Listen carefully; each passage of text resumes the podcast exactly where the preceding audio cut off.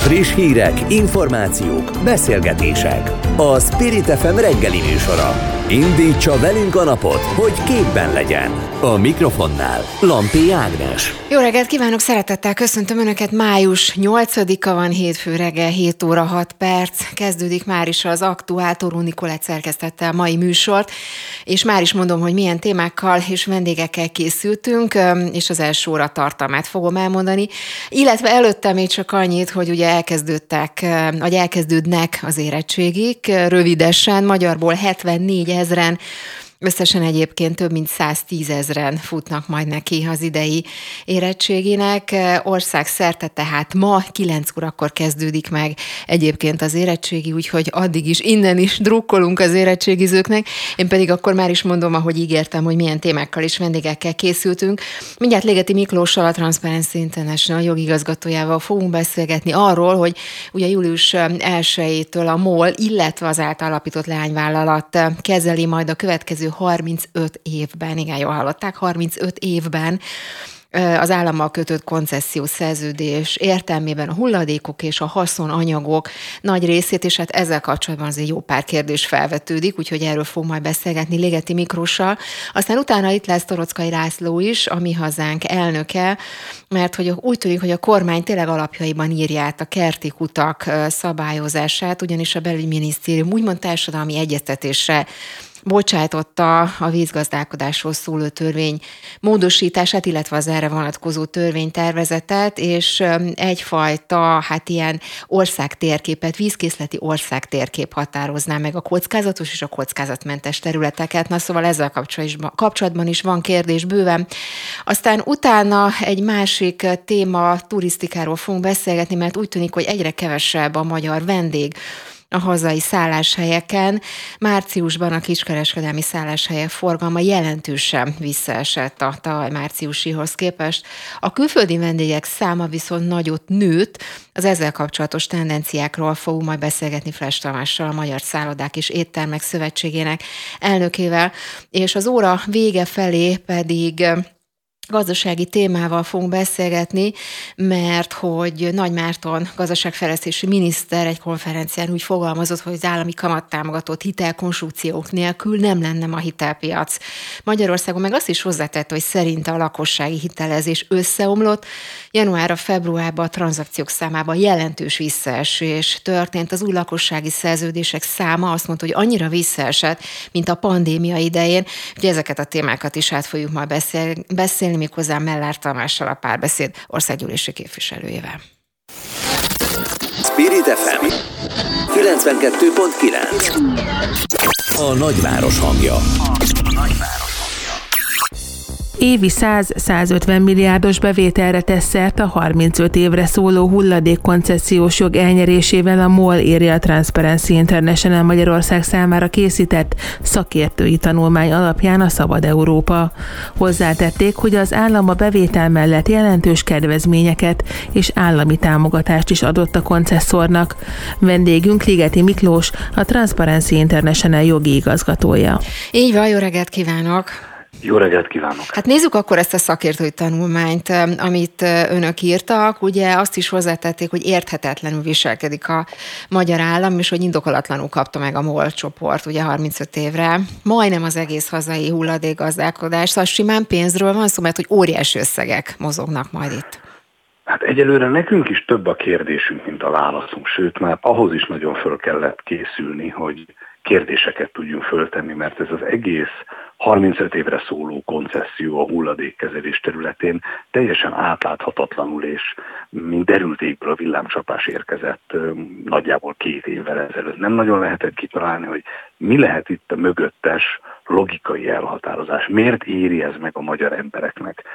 Elvileg a törvény alapján az államnak pontosan ebben a témában kellett volna egy megalapozó számítást készítenie, ez egyébként el is készült, vagy legalábbis valami elkészült, ami ezt a funkciót volt hivatva betölteni.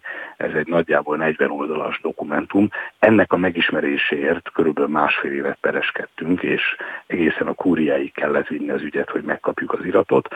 Megkaptuk az iratot, és amiről most a Szabad Európa írt, az ennek az állami számításnak az értelmezésére felkért szakértőknek az állásfoglalása.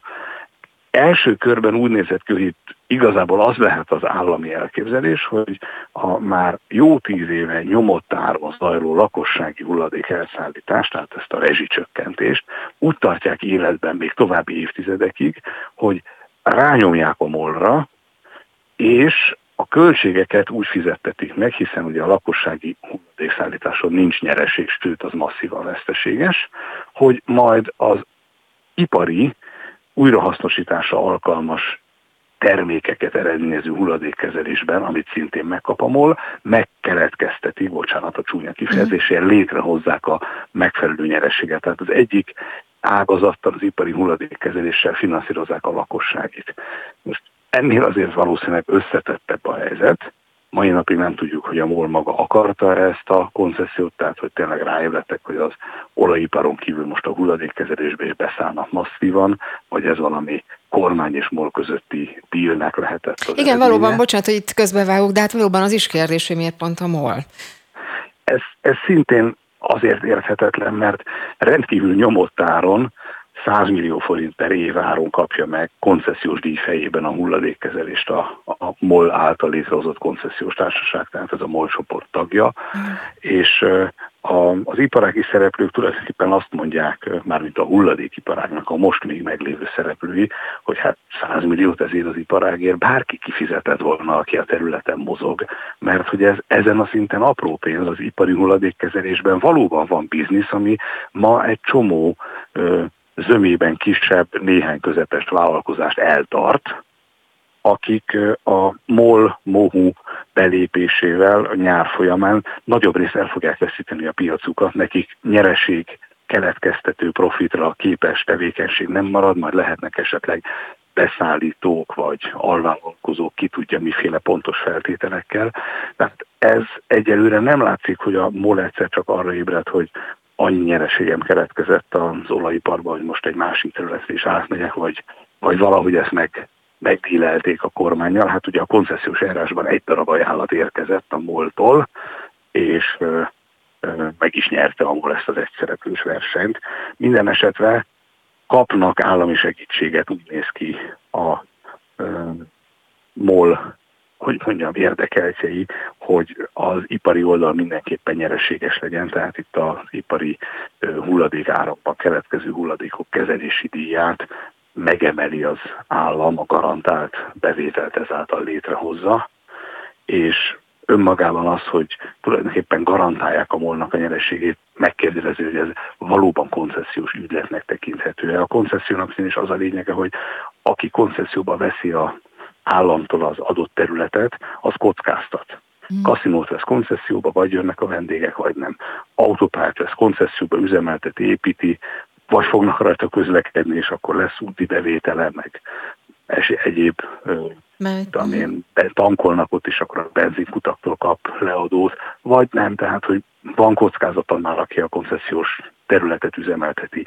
Itt a molnak úgy néz ki, hogy jogszabályilag garantált bevételt fognak létrehozni. És a másik kérdés, ez a bizonyos 35 év, mert ugye azért erre is érdemes talán rákérdezni. Értem, hogy nagyon sok a kérdés, valóban ezekre jó is, hogy fölhívta a figyelmet, de egy picit erről a 35 évről is beszéljünk, mert azért ez nagyon-nagyon sok, és nem jellemző talán, hogy ennyire hosszú távüzleteket kötnek annyira nem jellemző, hogy, hogy ez teljes mértékben kivételes. Ugye azért 35 év, mert a koncesziós törvénybe 30 évvel ezelőtt, 90-es évek legelején ezt írták bele maximumként. Hát ez valami olyan ö, keresztszám lehet, mint ahogy a, az angol országok jogában a ingatlan bérleti szerződéseket néha 99 évre kötik, ami azt akarja kifejezni, hogy nagyon hosszú időre, beláthatatlanul hosszú időre. Mm. Tehát az örök idő az ott 99 év. Hát lehet, hogy a koncesziós területen a 35 év az örök idő.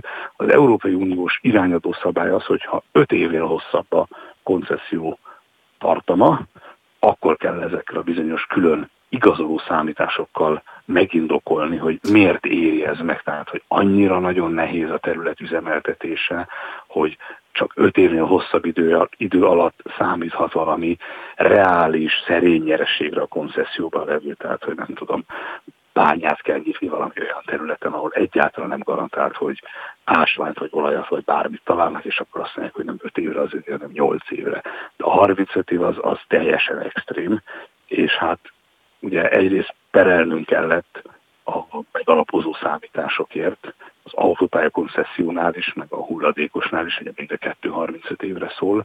Másrészt szerintünk ezek az ügyletek nem is koncesziók, épp a kockáztatás hiánya miatt, ezek valójában bújtatott közbeszerzési eljárások, és én tudom, hogy ez úgy tűnik, hogy játék a szavakkal ki a fene érdeklődik a különbség iránt a koncesszió meg a közbeszerzés között, de a valóság az, hogy a közbeszerzési eljárásban, hogyha ezt szabályosan írták volna ki, egészen más, sokkal szigorú feltételek érvényesülnek, és éppen emiatt a mm, szabályok megszekésére felhívtuk az Európai Bizottság figyelmét is, meg is indította Magyarországgal szemben, mind az autópálya, mind a hulladék koncesszió ügyében a bizottság a kötelezettségszegési eljárást. Hát ez még nagyon kezdeti szakaszban áll, de mindenképpen az örömteli, hogy legalább valaki számú fogja kérni a magyar kormányon azt, hogy ezt hogy sikerült így megcsinálni gyerekek. Hát azt hiszem, hogy lesznek még kérdések. Nekem is lett volna még kérdésem ezzel kapcsolatban, úgyhogy szerintem folytatjuk majd még, ha esetleg lesz bármi fejlemény az ügyben. Ligeti Miklósnak, a Transparency International jogigazgatójának. Köszönöm szépen, hogy tudtunk beszélni. Viszont hallásra. Köszönöm szépen, viszont hallásra. Spirit FM 92.9 A nagyváros hangja. A kormány átírja a furtkutakra vonatkozó szabályozást. A Mi Hazánk nemrég aláírásgyűjtésbe kezdett a furtkutak regisztrációja és megsarcolása ellen. Torockai László pénteken arról beszélt, hogy szerinte a vidéki magyarság hozzájárulásával lehet jobb belátásra téríteni a kormányzatot. A részletekről Torockai Lászlóval, a Mi Hazánk elnökével beszélgetünk. Így van, jó reggelt kívánok! Jó reggelt! Bocsánat, csak ilyen technikai bonyodalom volt itt, a, itt előttem, de akkor ülök, hogy most már hal. Na, szóval a, ugye azt hallottuk az előbb, hogy átírná a, a kutak szabályozásáról szóló törvényt a kormány, és ugye az indok az az, hogy ez egy vízkészlet védelmi országtérkép, ugye, ami meghatározná a kockázatos meg a kockázatmentes területeket, és hogy a térkép elhatárolja az ivóvizet biztosító hát képződményeket, meg egyfajta ivóvízbázis védelmi védőterületeket, egyéb övezetek lesznek benne, szóval kicsit bonyolult ez a történet. Ugye ezzel kapcsolatban tartott egy, egy sajtótájékoztatót a minap Kecskeméten, és hát igen, igen csak bírálta ezt, a, ezt az intézkedést. Ezek szerint nem tartja jónak ezt a, ezt a módosítást, már mint ezt a fajta országtérképet, amivel ezt az egészet indokolja a kormány? Az a helyzet, hogy ez egy mellébeszélés, és trükközik a kormány, ugyanis itt nem másról van szó, mint egy, mint egy olyan tervről, ami mm, tulajdonképpen egy globális tervnek a része, és ide Magyarországra úgy gyűrözött be, hogy az Európai Unió vezetése, Brüsszel, zsarolja az Európai Uniós tagállamokat most már jó ideje azzal, hogy mindenhol a, a vízbázisra megpróbálja rátenni a kezét, és ugye évek óta nem most kezdődött a mi ellenállásunk, még nem is volt mi hazánk mozgalom. Ásodhalom polgármestereként már évekkel ezelőtt küzdöttem azért akkor is sikeresen, hogy a moratóriumot meghosszabbítsák, aztán ugye most bejelentett a kormány, hogy 2023 év végéig tartott a türelem, és, és most aztán bevezetik majd a, a nagy globális terv részeként az Európai Unión belül Magyarországon is. Ugye ezt az elképzelést, hogy a, a furt kutak, vagy akár az ásott kutak, hogyha valakinek mondjuk még a nagyapja ásott egy kutak, kutat annak a regisztrációját, és ugye mi azonnal az első pillanatban elkezdtünk ezzel ellen tiltakozni, ugyanis látjuk, hogy az Európai Unióban máshol, például Belgiumban, ahol nagyon hasonló a szabályozás, ott először megígérte a kormány, hogy csak regisztrációról van szó, természetesen sarcot, adót, vízjárulékot és egyéb vízkivételi járulékot, egyebet vagy vízórát ez nem fog jelenteni, aztán azóta most már látjuk, hogy, hogy hazudott a, a, a kormány Belgiumban, és most már kb. 5 vagy 6 féle adónemet, illetve járulékot terheltek a, a kutak tulajdonosaira, tehát úgy tűnik, hogy ez a, ez a vége ennek a történetnek, tehát az állam vagy akár globális nagyvállalatok fognak majd ebből később hasznot húzni a magyar kormány, ha nincs a mi hazánk mozgalom, akkor szolgáljan úgy végrehajtotta volna ezt az intézkedést is, mint ahogy akár a Covid járvány idején láttuk, hogy, hogy egyrészt van egy brüsszeli akarat, vagy van egy globális akarat, és nem csak, hogy végrehajtja a kormány, hanem még a saját hasznát, akár a lélegeztetőgépeken, vagy akár mondjuk helyi adóformájában be fogja majd hajtani ezért próbáltuk ezt megakadályozni, és hiába beszél most a kormány arról, hogy ugye nagyon cinikus módon arra hivatkozik, hogy május 10-éig társadalmi vitára bocsájtotta igen, a Ezt akartam kérdést. éppen kérdezni, igen. Erede, Eredetileg, eredetileg a kormány ezt mindenféle ellenállás nélkül átvitte volna, mindenféle társadalmi vita nélkül, ha a Mi Hazánk mozgalom nem kezd egy országos Bocsánat, mit, gondol, mit gondolja, akcióba. Mit gondol, hogy így is át fogja vinni, ugye, mert hogy azért azt mondjuk el, hogy a kormány is hát sokat gyára fut már neki ennek, a, ennek a, a, az ügynek. Hát nagyon sok kezdeményezés volt. Ha jól emlékszem, talán néhány éve még maga Áder János, ugye akkor még köztársasági elnökként is visszadobott egy egyébként már több kísérletet, javaslatot, és ha jól tudom, akkor halom egyébként, ha már azt említette, egy szabálymódosítással egyszer megoldaná a helyzetet. Igen, ugye Ásotthon önkormányzata éppen a napokban helyi értéké minősítette a, a kutakat, és, és ezzel Igen. felmentette minden jövőbeli adóztatás, sarc, vagy akár a regisztrációval kapcsolatos költségek alól. Ugye már önmagában, amikor a kormány azt mondta, hogy, hogy ingyenes, és, és ő megígérő, hogy nem lesz majd sarc, illetve adó a regisztráció után, nagyon jól tudjuk, hogy már számos alkalommal a Fidesz, a kormány, amit ígért, azt utána nem tartotta be, és ebben az esetben egyébként már önmagában nem volt igaz ez a kijelentés, hiszen maga a regisztráció is pénzbe került, tehát ez, ez egyszerűen nem igaz. Van olyan gazda, akinek 20 millió forintba kerülne, hiszen mezőgazdasággal foglalkozók esetében nem csak egy kútról van szó. Nagyon-nagyon fontos dolog, hogy nem a vízbázis védelméről szól ez a történet. Már csak azért sem igaz ez, mert a 70-es években háromszor akkora területet öntöztek Magyarországon, mint jelenleg, és Magyarország vízbázisa bőven ellátná az egyre fogyatkozó lakosságunkat, most már csak 9,6 milliós lakosságunkat. Nem erről van szó, még egyszer mondom, ez egy globális terv része, a Fidesz pedig nem csak szolgai módon végre akart ezt hajtani, hanem ő még, ahogy más esetekben szoktuk látni, egy picit keresni akart rajta. Orbán Viktor kezében van ennek az ügynek a, a megoldásának a kulcsa. És amikor a parlamentben legelőször vitatkoztam Orbán Viktorral az azonnali kérdések órájában erről, akkor, akkor ott Orbán Viktor nagy meglepetésemre ugye bejelentette, hogy, hogy nincs, próbálom szó szerint idézni őt, hogy nincs nála radikálisabb ellenzője ennek az egész elképzelésnek, miközben persze az Orbán kormány terjesztette be és, és, és tervezte ezt az egész intézkedés sorozatot.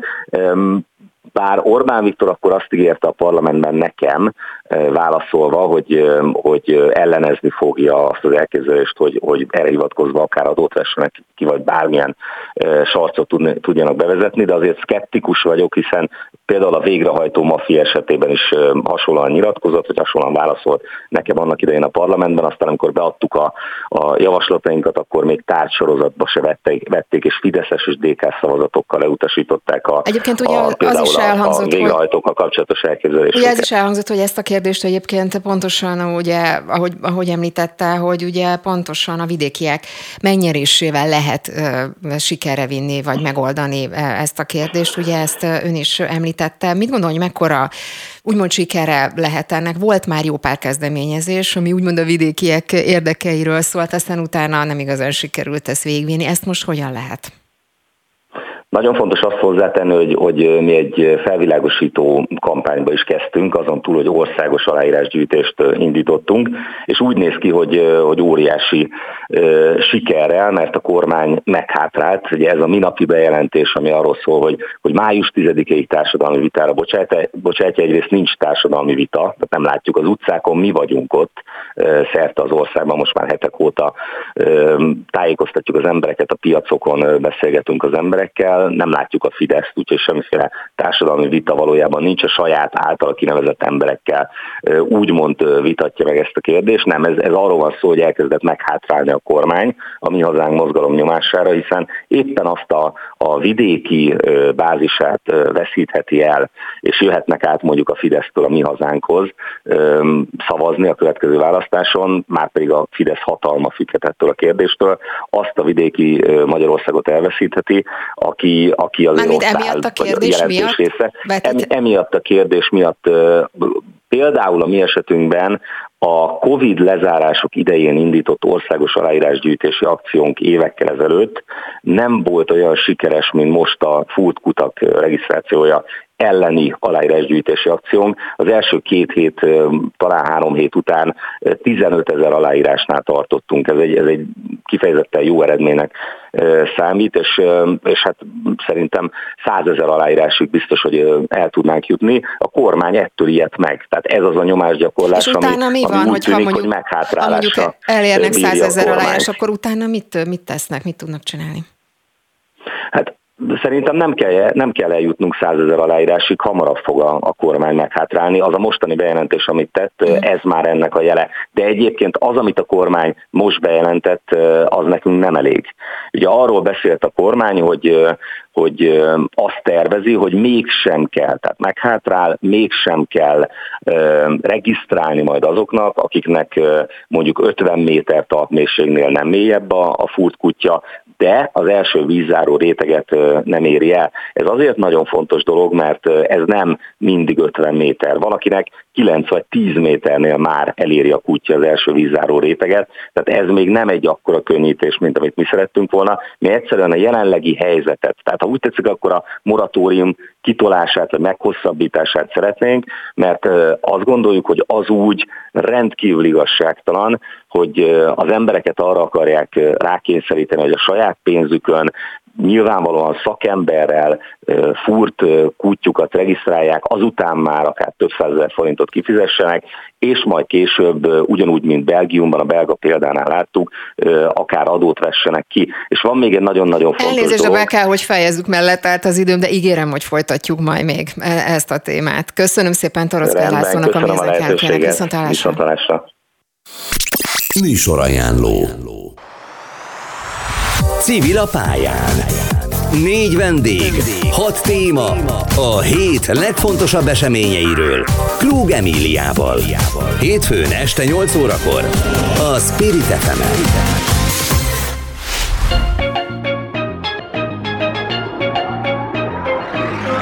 Önkényes mérvadó a Spirit fm -en. Hallgassa élőben Puzsér Robertet és barátait minden hétköznap 17 órakor a Spirit fm -en. Műsorajánlót hallottak.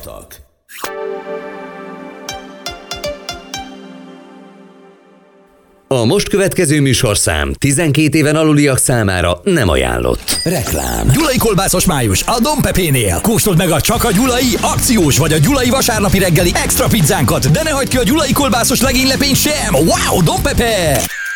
A világon a legmenőbb dolog másokon segíteni. Selfies plazma adás közben. Örökítsd és oszd meg a pillanatot, hogy mások is kövessék a példát. Vár a BioLife az ország 8 nagyvárosában, alkalmanként akár 13 ezer forint juttatással. Tedd meg most.hu. Emberség, teljes élet, BioLife.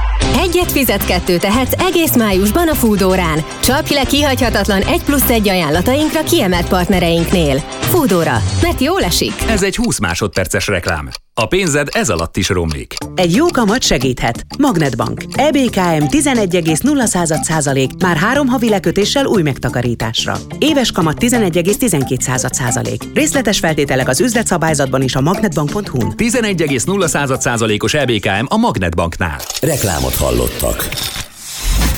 Spirit FM. A nagyváros hangja.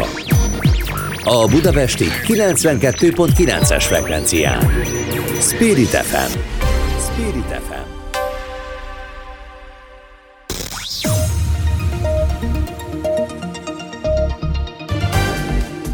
Hírek a Spirit FM-en.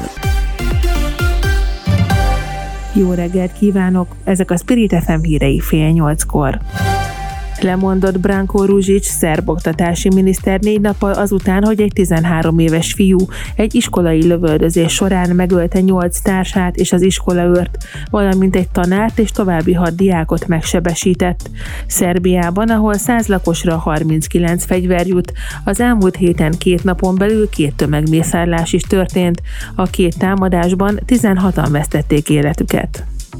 Mindkét vágány járhatatlanná vált, és a felső vezetékrendszer is jelentősen megrongálódott Hajdúhatház és Újfehértó között, ahol vasárnap kisiklott egy vasércet szállító tehervonat.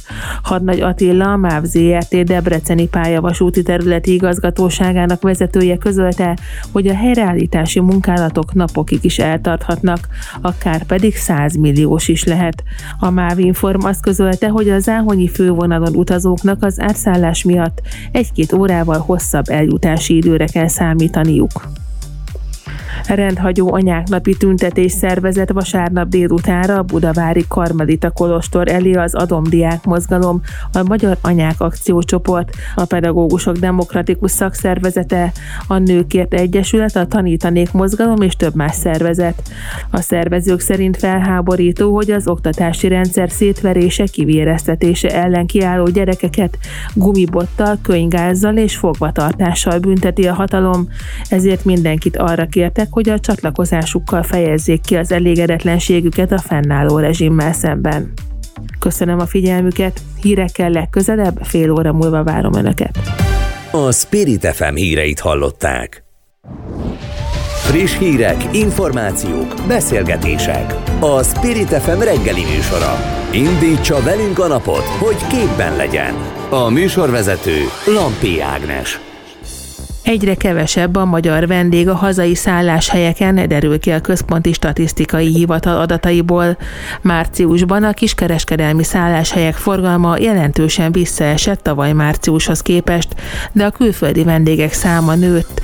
Hogy a szektor milyen állapotban készül a szezonra, arról Fles Tamással, a Magyar Szállodák és Éttermek Szövetségének elnökével beszélgetünk. Aki már itt is van velünk, jó reggelt kívánok!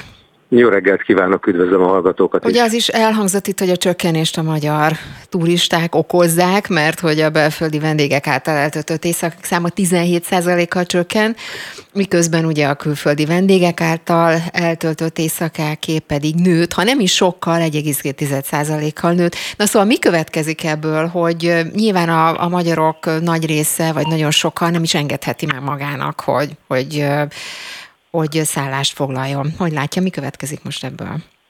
Igen, hát ez sajnos nem egy jó kifejezés, de akkor is ezt kell használjam, hogy egy picit számítottunk erre, még akkor is, hogyha bíztunk benne, hogy el lehet majd kerülni, hiszen azt lehetett már látni, hogy a tavalyi évvégi inflációs adatok, illetve az ez év negyedévi inflációs adatok az nem biztos, hogy a turisztikai szektornak fognak kedvezni, hiszen az emberek az elsők között mondanak le sokszor arról, hogy elmenjenek pihenni, vagy annyi időre menjenek pihenni, vagy annyiszor menjenek le pihenni, elpihenni. Úgyhogy ez most, most sajnos már tendencia, mert a február is visszaesett, és hát az április is valószínűsíthetően, ahogy mi látjuk, alacsonyabb lesz, mint a tavalyi ilyenkori.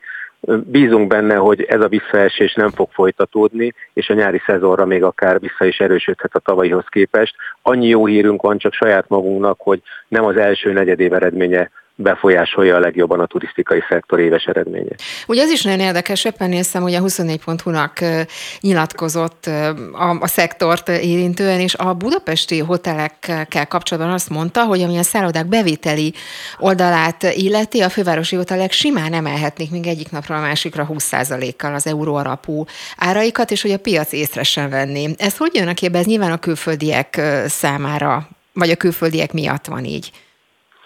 Hát ez úgy történt, hogy nagyon sok szálloda, leginkább átlagban Budapesten még mindig nem éri el a 2019-es eurós átlagárat, tehát nem a forintosat, hanem az mhm. eurós átlagárat, és hát a külföldieknek abba számít, hogy mennyibe kerül a, a szállodai szoba, meg az egyéb szolgáltatás, és hát azt is lehet látni, hogy Nyugat-Európában a, a Covid óta nagyon komoly mértékben növekedtek az árak, úgyhogy tulajdonképpen ilyen szempontból azért mi nem vagyunk az élmezőnybe átlagárban, bár a környező országokhoz képest nem állunk rosszul, úgyhogy ezért mondtam azt, hogy elbírhatja ezt a növekedést. Hát ez persze csak egy varázsütésre tudna megtörténni, mert nem így, nem így működik. Ugyanakkor a belföldnél azt látjuk, hogy elég magasak már az árak. Hiába próbáltunk meg emelni, annyit nem tudtunk emelni, amennyit a költségnövekedés kívánt volna, viszont többet valószínűleg meg nem bír el a szektor. Uh-huh. Ugye van még egy érdekes kérdés, így tavasszal, vagy tavasz környékén a Balaton esete. Én éppen néztem most különböző árakat, az adatokat azzal kapcsolatban, hogy ugye mennyire esik vissza a belföldi turizmus, és itt a pénzcentrum adatai szerint idén például egy tengerparti nyaralás olcsóbb, mint hogyha Balatonra megyünk el üdülni, mert hogy azt írják például itt a pénzcentrum adatai, hogy már, adatai között, hogy már most éjszakánként akár 50 ezer forintot kérhetnek egy hotelszobáért Magyarországon. Szóval ez hogy, hogy jön a képbe, vagy ez hogy lehetséges? Igen, hát én, én, én azért mindig óvaintek bárkit is, hogy ilyen statisztikákat írjon rá, mert ezek nem kiszámíthatóak. Tehát ma már a szállodák nem csak Magyarországon, de külföldön, a tengerparton is dinamikus árazással dolgoznak, tehát azt jelenti, hogy minden pillanatban változik az ár, akár napi szinten is, tehát az, hogy éppen aznap kinézte meg, és milyen időpontra, és melyik szállodát, az nagyon el tudja vinni a gondolkodást. Összességében azt gondolom, hogy azért egy magyarországi nyaralás nem kerül többe átlagosan mint egy tengerparti nyaralás, mindent egybevéve. Természetesen nem akarom a kettőt ilyen formában összehasonlítani, mind a kettőnek megvan az élménye. Nem hinném, hogy az ár fogja meghatározni ezt. A külföldi nyaralás is drága, hogyha nem jó időpontban, nem jókor, nem jó szállodába foglal valaki, és a Magyarországiba is lehet találni olyat, aminél megtalálja azt a hármas kombót, amivel akár elégedett is lehet a vendég. Uh-huh. Egy picit beszéljünk a szektorról magáról is. Ugye Lázár János építési és közlekedési miniszter nyilatkozott a minap azzal kapcsolatban, hogy ő hogy látja a vidékfejlesztését, illetve a vidékfejlesztésének a fontosságát, és azt mondta, hogy ezt össze szeretné kapcsolni a turizmussal is, tehát a kettőt, mármint a vidékfejlesztését és a turizmust, és hogy úgy fogalmazott ugye Lázár János, hogy ez még hát messze nincs kész, mármint ez a típusú szemlélet, vagy ez a típusú típusú helyzet. Ön hogy látja, hogy ez mit fog jelenteni, vagy mit jelenthet? Lefordította ez, lefordította azt, amit Lázár János mondott? Tehát mit jelent ez a, ez a helyzet, hogy a vidékfejlesztését összekapcsolják a turizmussal való fejlesztéssel? Hát az mindenképpen egy nagyon komoly pozitív üzenet nekünk, hogyha egy nagyon fontos kormányzati szereplő úgy gondolja, hogy a turizmusnak ekkora szerepe lesz a következő években, ez egy, ez egy abszolút pozitív hír. Az, hogy ez mit jelenthet a miniszter úr szavai keresztül, én azt gondolom, hogy azt, amit jelentett az elmúlt években is, tehát azért az állam ilyen-olyan formában, támogatásokkal, egyéb dolgokkal próbálta segíteni a vidéki turizmusnak a fejlődését. Ugye elég sok szálloda épült az elmúlt években, akár kisfaludi programból, akár másból, és én azt gondolom, hogy most az attrakciófejlesztéseknek is itt van az ideje, tehát nem csak az, hogy hova menjen el a vendég aludni, hanem az, hogy mit csináljon ott, az egy nagyon fontos dolog. Ebbe is voltak lépések az aktív turizmus és egyebekkel kapcsolatban, de a vidékfejlesztéshez az mindenképpen hozzátartozik, hogy amikor valaki elmegy oda, abba a régióba nyaralni, pihenni, akkor mivel tudja hasznosan, meg nem hasznosan, de örömmel tölteni az idejét, úgyhogy ebbe szerintem abszolút tud szerepe lenni a kormányzatnak, és hát bízunk benne, hogy lesz is. Tehát akkor van úgymond tartalék a vidékben, mert ugye ezt mondta Lázár János, hogy ezért gondolkoznak ebben az egészben, mert hogy az ország tartalékát a vidék jelenti turisztikai szempontból is. Szerintünk abszolút van tartalék a vidékben, és nem csak azért, hogy a, a magyar vendégek vidéken minél jobb helyeken és minél jobb körülmények között tudjanak pihenni, hanem azért is, hogy a külföldiek egyre inkább felfedezzék a magyarországi vidéket.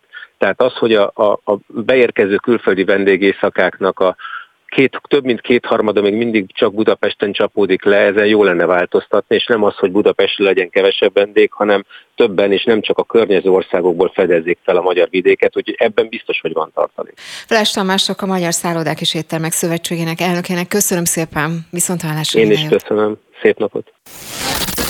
Spirit FM 92.9 A nagyváros hangja. A nagyváros.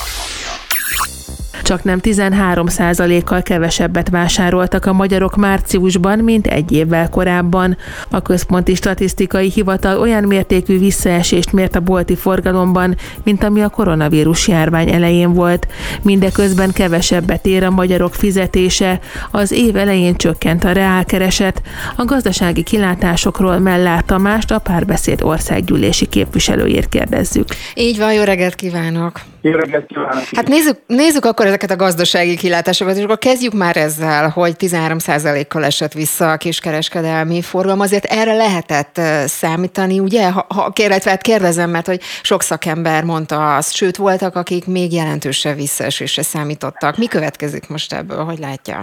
Igen, hát ez elég egyértelmű, ugyanis ugye a, a tavalyi esztendőben, ebbe a tavaszi szezonban volt ugye a választási kampány, és akkor őrült mennyiségű pénzt pumpáltak be a gazdaságba, és az nagyon teljesen megnyomta a fogyasztás, és aztán ugye a, a, az év, a tavalyi év második felébe folyamatosan és fokozatosan kezdték ezt a kereslettöbbetet kivonni a gazdaságból, és, így, és ez tulajdonképpen ennek az esztendőnek a, az első negyedévébe jelentkezett igen erőteljesen, tehát ezért aztán nem meglepő, hogy, hogy egy ilyen jelentős mértékű fogyasztás csökkenés valósult meg.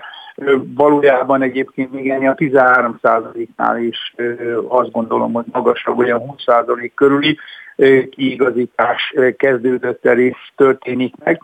Ez szükségszerű volt ebből a túlfőtett gazdaságból, és hát ebből egyébként nyilván arra lehet következtetni, hogy hogy a kiigazítási politikát a háztartások már elkezdték, de úgy tűnik, hogy a kormány nem nagyon akarja, tehát ugye itt három dolog van, az egyik az az, hogy hogy valóban szükség van egy fogyasztás visszafogásra az egyensúly megteremtése érdekében. Szükség lenne egyébként egy jelentős fiskális politikai visszafogásra, és ez azonban úgy látszik, hogy nem nagyon valósul meg és hát egy monetárisra is, ami viszont megvalósul euróba van, mert a magas kamatlábakból jól látható az, hogy az MNB próbálja, próbál egy szigorú monetáris politikát végrehajtani.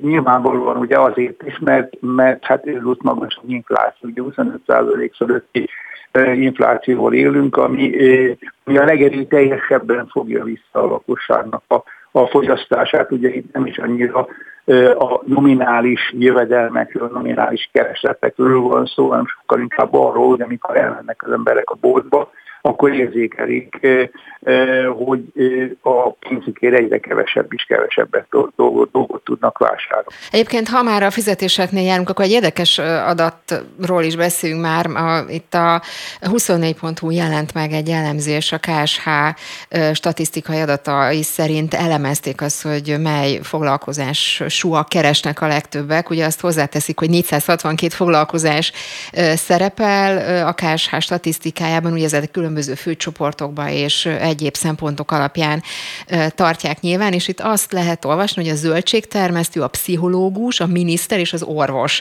mert hogy az ő fizetésük nőtt a legjobban a három év alatt. Érdekes ez, a, ez az összeállítás, és azt írják itt például, hogy egy általános orvos háromszor annyit keresett 2022-ben, mint három évvel korábban. Itt például bruttó 426 ezer forint helyett egy, majdnem 1,3 millió forintról beszélünk, egy szakorvos két és félszer annyit. Szóval, hogy hogy jönnek ezek a, a területek ilyen értelemben? Tehát itt most zöldségtermesztő, pszichológus, miniszter és orvost ezt emelték ki.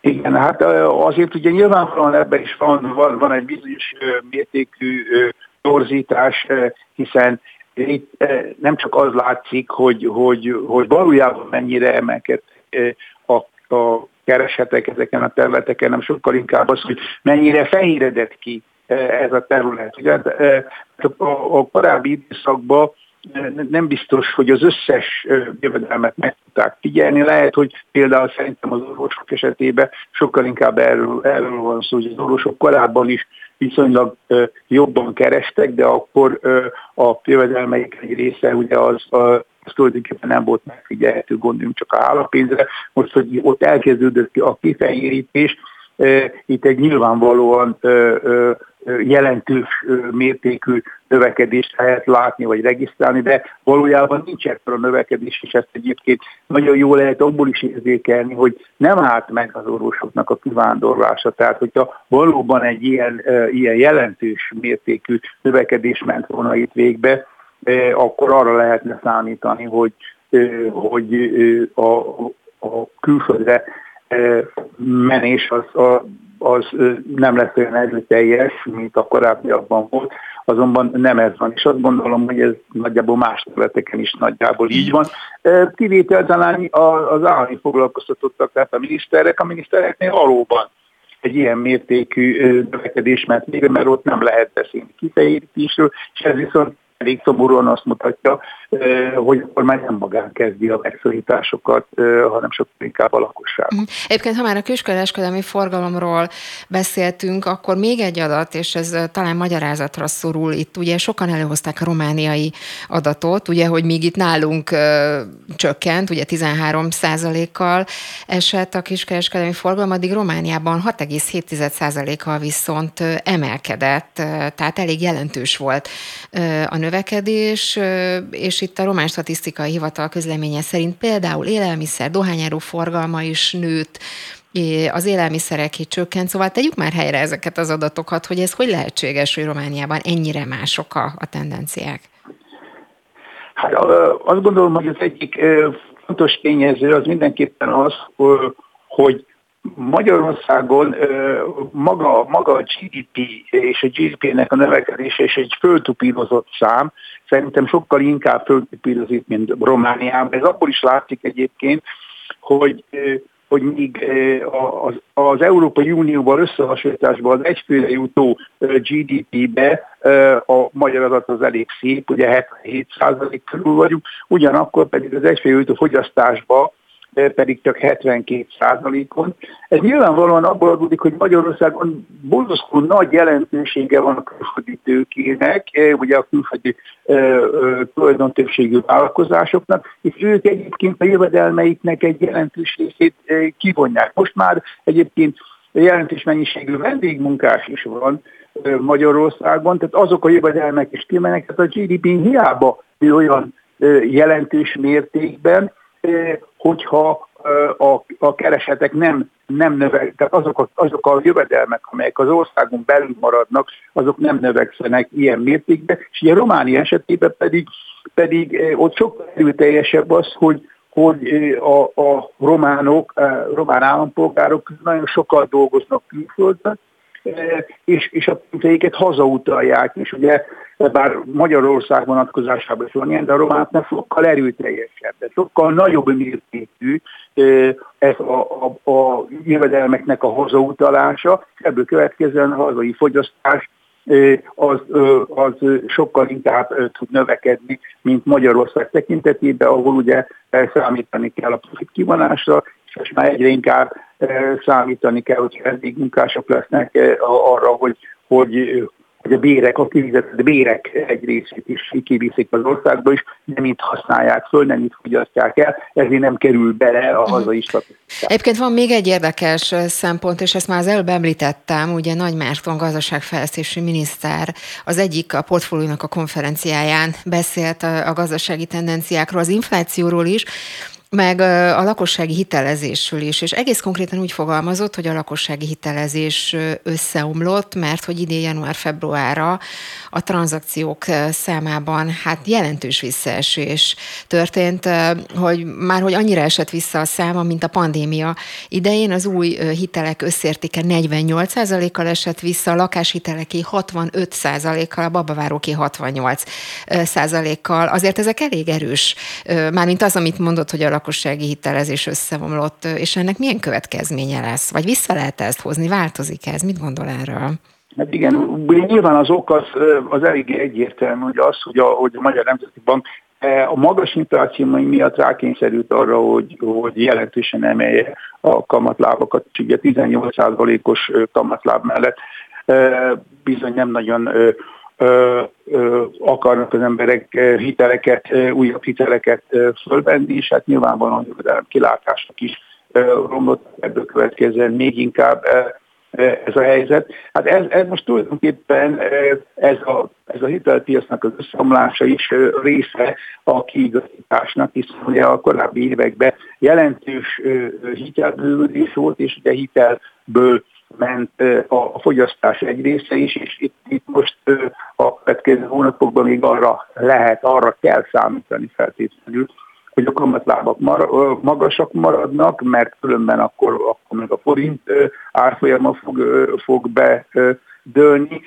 és ebből következően csak, csak hosszabb távon lehet arra számítani, legalábbis lakossági körben bizonyosan, hogy majd, hogy majd a hitelezés helyre fog állni, ahhoz nyilván csökkentésre is szükség van. A kormányzat próbál valamit tenni az ügybe, ugye mert, mert különféle kedvezményes kamatokat ad a beruházások számára, de, hát De ez elegendő? Ugye ez a, ez a fő kérdés most. Egyébként, ha már a kamatokat említi, ugye azt mondta Nagy Márton, hogy 2008-ban sem voltak ilyen magasan, bőven a Lehman szint fölött vagyunk, gyilkos környezet, így fogalmazott Nagy Márton. Szóval, hogy, hogy elegendő ez a lépés, és hogy lehet ebből a helyzetből kijönni, ebből a gyilkos környezetből?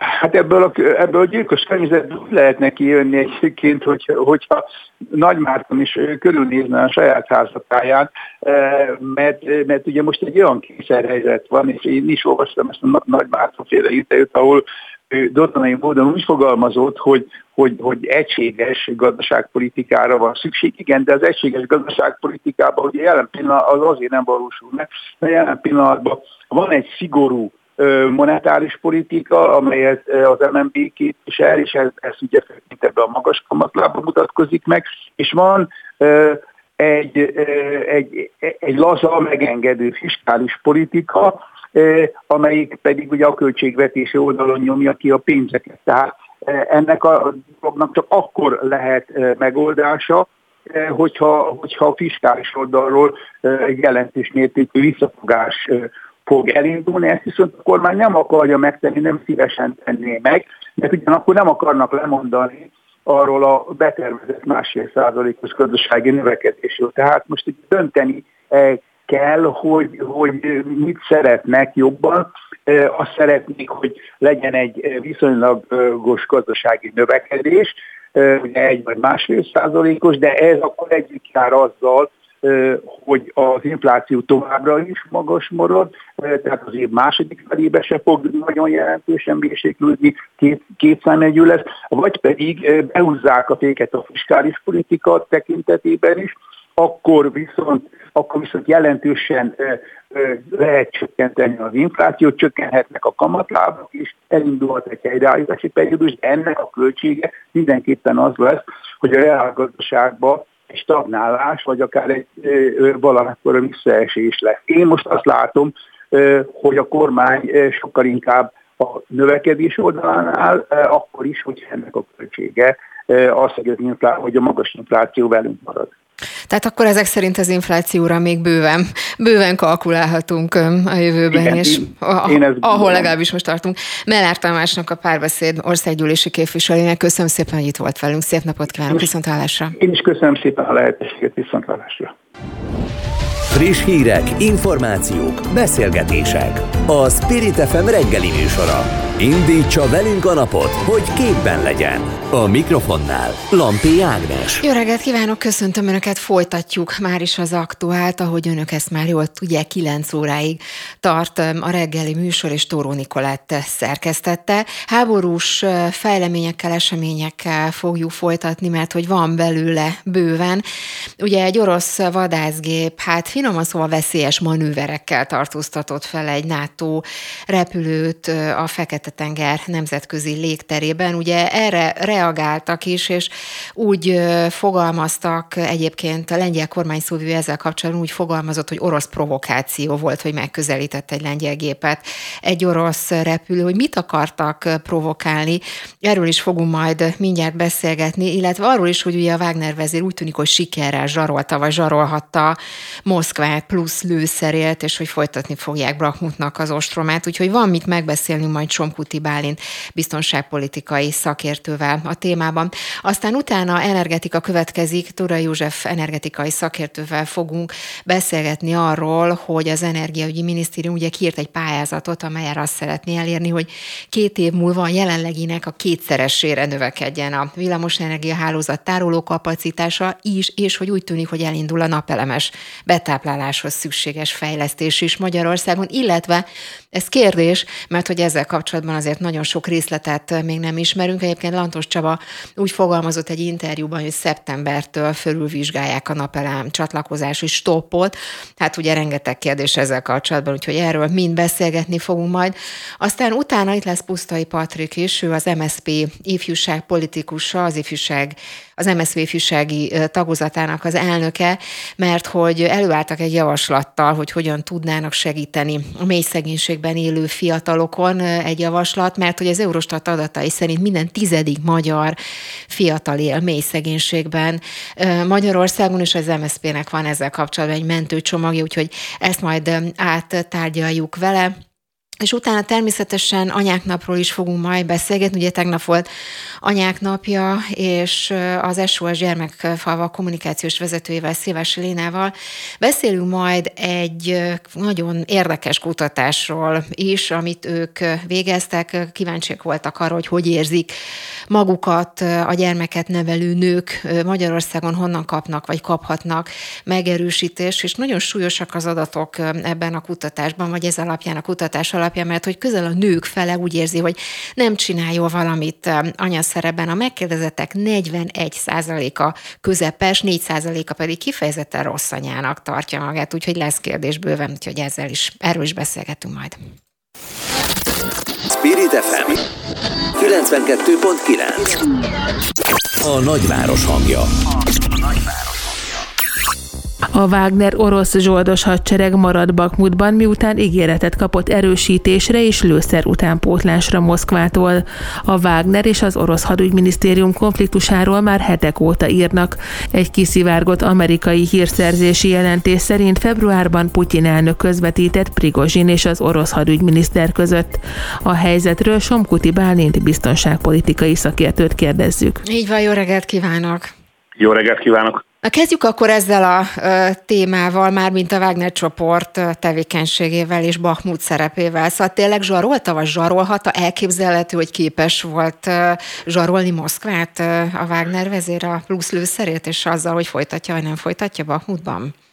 Prigozsinról azért azt kell tudni, hogy ő egy tipikus self-made man, tehát ő saját erejéből kapaszkodott fel, és ugyan a Kreml séfjének szokták hívni, de ez csak annyiban igaz, hogy valamikor egy étteremhálózatot is üzemeltetett. Sokkal inkább arról van szó, hogy egy rendkívül ügyes, dörzsölt, a médiával nagyon jól bánó, mondjuk így Szilovikről, tehát egy befolyásos emberről beszélünk, aki gyakorlatilag kitűnően használja azokat a kapcsolatokat és azt a szponzorációt, amit a, a jelenleg az orosz közvéleményt leginkább meghatározó réteg, az a vojenkorokkal vagy militári bloggerekkel kiépített. Tehát teljesen kizártnak tartom azt, hogy a rendkívül ellenőrzött orosz médiában egy ilyen típusú vita megjelenhessen úgy, hogy az ténylegesen komoly. Nyilván voltak surlódások, nyilván voltak nehézségek, de én sokkal inkább egy színész teljesítmények tartom azt a beszédet, amit Prigozsin teljesen magából kikelve mondott, mint egy tényleges belső konfliktusnak. Az a baj, hogy az orosz médiában megjelenik, azt, azt nem kettővel, hanem sokszor tízzel kell elosztani. Mhm. Tehát akkor, ha jól értem, ez, ez inkább Moszkvának lehetett az érdeke, hogy ez az egész helyzet így ilyen formában kerüljön ki a, a sajtóba, a médiába?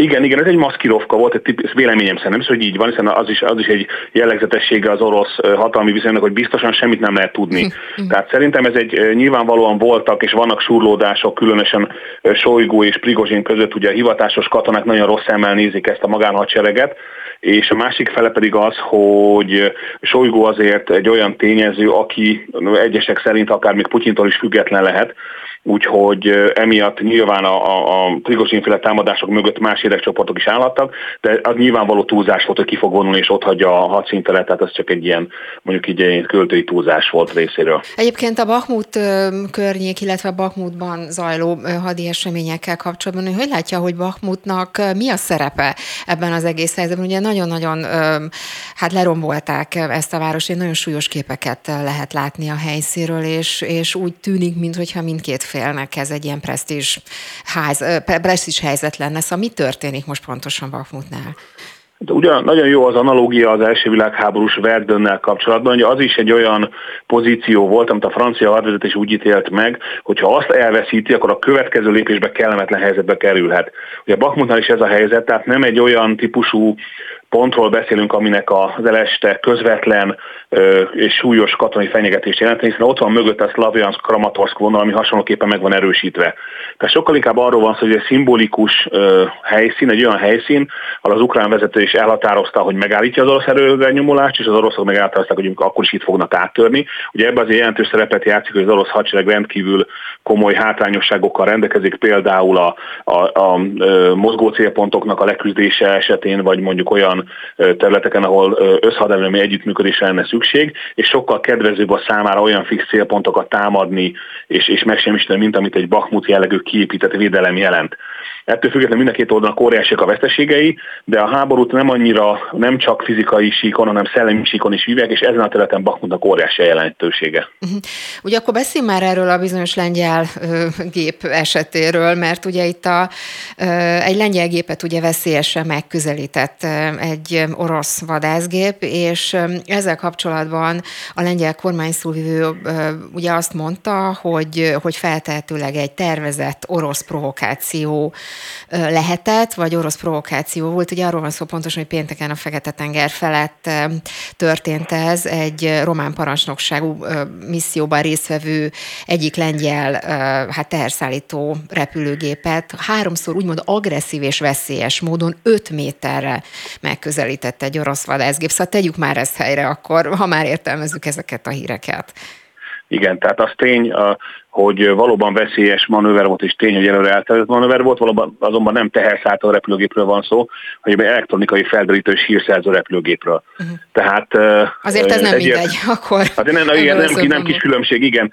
Igen, tehát gyakorlatilag ezek a repülőgépek, amióta, a NATO repülőgépei, amióta kitört a konfliktus, akár a román, akár nemzetközi légtérben aktívan kísérik, figyelme kísérik, és és esetben támogatják az ukrán erőket. Sőt, ugye a Moszkva cirkáló elsüllyedésében is jelentős szerepet játszott több amerikai, illetve NATO eszköz is. Tehát ebből kifolyólag ugye nem lehet azt mondani, hogy az orosz fellépés az bármilyen szempontból jogszerű lett volna, vagy szabályos, nyilván a repülési szabályoknak a súlyos megsértésével járt, azonban ilyen szempontból az ő felfogásukban ez joggal tekintető hadviselő, legalábbis a hadviselést elősegítő félnek, tehát ez egy, egy olyan érdekütközés, amit mindenki a saját szájára szerint kommunikál és, és igyekszik kezelni. Nyilván nemzetközi légtérből ö, szabad repüléseket végezni, nem illendő, vagy mondjuk a bizonyos mértékben azért a szabályok felrugását jelenti, hogy ekközben egy aktív katonai konfliktusba avatkoznak bele, ezt az oroszok a saját, mondjuk a szabályokat közismerten fityen, szabályokról közismerten fittyet hányó és azokat felrugó módszerükkel próbálták elhárítani. Ugye hírek szerint sikerrel, mert ugye gyakorlatilag innentől kezdve minden egyes ilyen típusú repülésnek vadász kísérletet is kell biztosítani, ami eléggé megnöveli a, az erőforrás igényességét ezeknek a küldetéseknek. Ugye azt is mondta a lengyel kormány szóvivő, hogy azt látják, hogy Oroszország összpontosítani szeretné az ilyen incidensekkel a nemzetközi közvélemény figyelmét mennyire van szüksége Oroszországnak a nemzetközi közvemény figyelmére ilyen típusú akciókkal, és mire, ha ez igaz egyáltalán, ez is egy kérdés, és ha így van, akkor mire szeretné ezzel felhívni a nemzetközi közvemény figyelmét?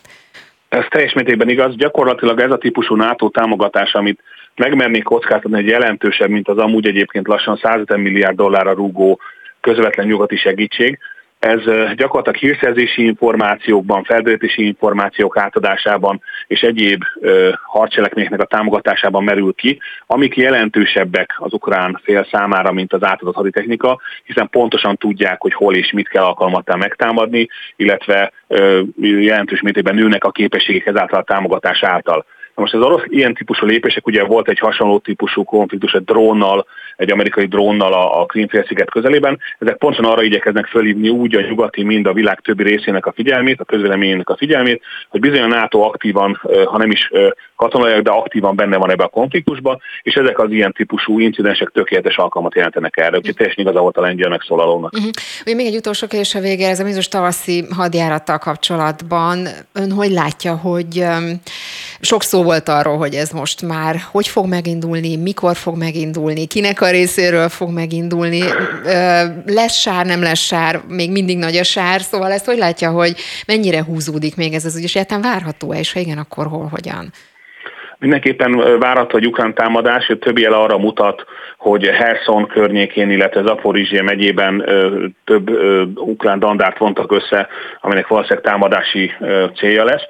Azt érdemes nézni, hogy azért óriási nyugati nyomás van az ukrán politikai vezetésen, hogy valamit mutasson föl, és egy legalább egy tavaly nyárihoz hasonló sikerrel alátámaszza azt az óriási mennyiségű támogatást, amit kaptak. De azt, nem lehet kizárni, hogy pont tegnapról már a viradalom volt egy rendkívül komoly orosz támadássorozat Kievtől kezdve gyakorlatilag olyan területeket is támadtak, amelyeket hetek, hónapok óta nem Ogyesszát, a frontvonalhoz közeli területeket. Tehát lehet, hogy az ukrán támadás megelőzi majd egy orosz támadás, hogy ezt lehet teljesen kizárni, de elő előre nagyon nehéz mit mondani, valószínűleg lesz ukrán támadás, hogy hogy és milyen körülmények között, azt majd csak utolat fogjuk tudni megmondani. Somkuti Bálint biztonságpolitikai szakértőnek köszönöm szépen, hogy mindezt elmondtál nekünk. Viszontalásra. Köszönöm szépen, viszontalásra.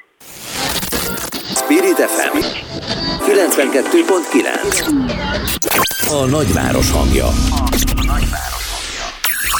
A kormány szeptembertől vizsgálja felül a napelem csatlakozási stoppot, mondta Lantos Csaba energiaügyi miniszter. A minisztérium azt szeretné elérni, hogy két év múlva a jelenleginek a kétszeresére növekedjen a villamos energiahálózat tároló kapacitása. Vendégünk Turai József, energetikai szakértő. Így van, jó reggelt kívánok! Jó reggelt kívánok! Ugye azt is mondta Lantos Csaba ebben a, az interjúban, mikor arra, arról beszélt, hogy egyáltalán miért alakult ki ez a stop helyzet. Azt mondta, hogy azért, mert olyan mértékben jönnek föl az új időjárás függő elsősorban napelem telepítési igények, hogy ugye sok helyen a hálózat nem bírja a terhelést, elfüstölne a kábel, ezt mondta, és hogy nem egy homogén helyzetről van szó az egész országban, és hogy most egy komoly munkacsoport vizsgálja ezt a helyzetet. Szóval tegyük már akkor ezt rendbe ezt a kérdést, és, és mit gondol erről a bejelentésről, már mint a szeptemberi bejelentésről, amit mondott a miniszter? Hát igen, amikor napelemekről, napenergiáról beszélünk mai nappal, akkor mindig a teljes hazai energia mérlegünket az összes többi energiatermelő egységgel és hálózati infrastruktúrával együtt kell kezelnünk. Ugye Régen ugye mindig csak a napenergiáról beszéltünk, az összes többi dolgot azt ugye háttérbe raktuk. Miért? Ugye jelenleg az országunknak a csúcsidejű villamosenergia fogyasztása körülbelül, a, a, a, amit a Lantos Csaba is említ ugye ebben a bizonyos interjúban, körülbelül 6000 és 6500 megawatt között van és ezzel szemben viszont van egy beépített napelemes rendszereink, ugye mind ipari méretű, mind háztartási méretű, ennek az összkapacitása 4500 megawattot eléri, és várhatóan meghaladja az 5000 megawattot az év végével. Tehát ezek olyan számok, olyan óriási számok az országos fogyasztáshoz képest, hogy ezt lehetetlen elkülönítetten vagy elszigetelve kezelni a napenergiás uh-huh. dolgokat. Jelenleg ugye az nagyon fontos, hogy sokan arról beszélnek, hogy a szél és a napenergia piac megállt. Ugye erről szól ugye már hónapok óta, vagy a közben egy éve a piac. Azt hozzá kell tenni, hogy nem állt meg a napenergia telepítési piac, hiszen most is több háztartási méretű kísérőmű esetében van hálózati, hálózati csatlakozási folyamat és ugye építési munkálatok, hiszen ezek már rendelkeznek ugye engedély, hálózatcsatlakozási és építési engedéllyel, csak is kizárólag új napelemes beruházásokra, mint például ipari méretű, vagy önfogyasztás csökkentő, vagy visszatáplálós rendszereket jelenleg ma Magyarországon nem lehet ugye létesíteni. És igen, erre vonatkozóan van egy szeptemberi céldátum, ugye ami azért is furcsa, ahogy itt az interjúban én is olvasom, hogy meg kell egyeznünk az Európai Unióval, de könyörgöm, miben egyezzünk meg? Érti? Tehát ugye napelemeket is minden országban telepítenek, Szerbiában, Romániában, a környékünkön, mindenhol, de Magyarországnak meg kell egyezni ebben is meg kell egyezni. Továbbra sem értem, hogy miért kell megegyezni ahhoz, hogy berakjunk mondjuk egy 1000 megawattnyi beépített kapacitással szélerőműveket az országba, ugye a, abba bizonyos észak-nyugat déli irányú folyos, szélfolyosóba, én úgy gondolom, hogy, hogy, hogy ezek a típusú megegyezések egész egyszerűen arról szólnak, hogy kell pénz hogy ezeket a beruházásokat, a hálózatfejlesztéseket, tehát magyarul kell pénz ahhoz, hogy a magyar energetikai rendszert jobb állapotba hozzuk. Semmi másról itt, nem is a napról. Igen? Igen, ugye az azért is érdekes ez a szeptember, ahogy ön is említi, meg itt az interjúban is ugye többször előkerült, hogy amikor föltették a kérdést a miniszternek, hogy a naperőművek egyáltalán hogy számolnak, és hogy mekkora lehet a növetmény, mert ugye feltették a kérdést, hogy most van egy csatlakozási stop, amit fel kell oldani, és aztán erre azt mondja, hogy ezt tegyük rendbe, mert hogy amikor az úgynevezett csatlakozási stop bejelentésre került, akkor beérkezett százezer háztartási méretű kísérőműre az igénybejelentés, és hogy ez is most folyamatban van, és hogy nagyon is települnek, ami hát nem kevés, és hogy nem teljes volt ez a, ez a stop. Szóval ezt most, ezt most ön hogy látja, hogy most volt stop, nem volt stop, és akkor ez most a lakosság szempontjából mit jelent? Igen, visszatérve erre az interjúra, mert egyébként ez egy nagyon hosszú interjú, és Igen. elég sok információ van benne, még, még nekünk is, ö, ö, iparági szakembereknek. Ugye itt az van, hogy ö, e, ez a százezer csatlakozási engedély, ugye, amit még tavaly október 31-e előtt befogadott a, a hazai rendszer, ugye ez meg fog épülni.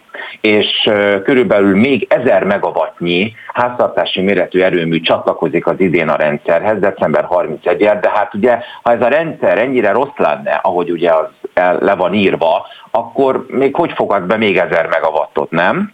Tehát tehát 1000 megawatt a jelenlegi 4500-hoz, ugye ez egy óriási szám.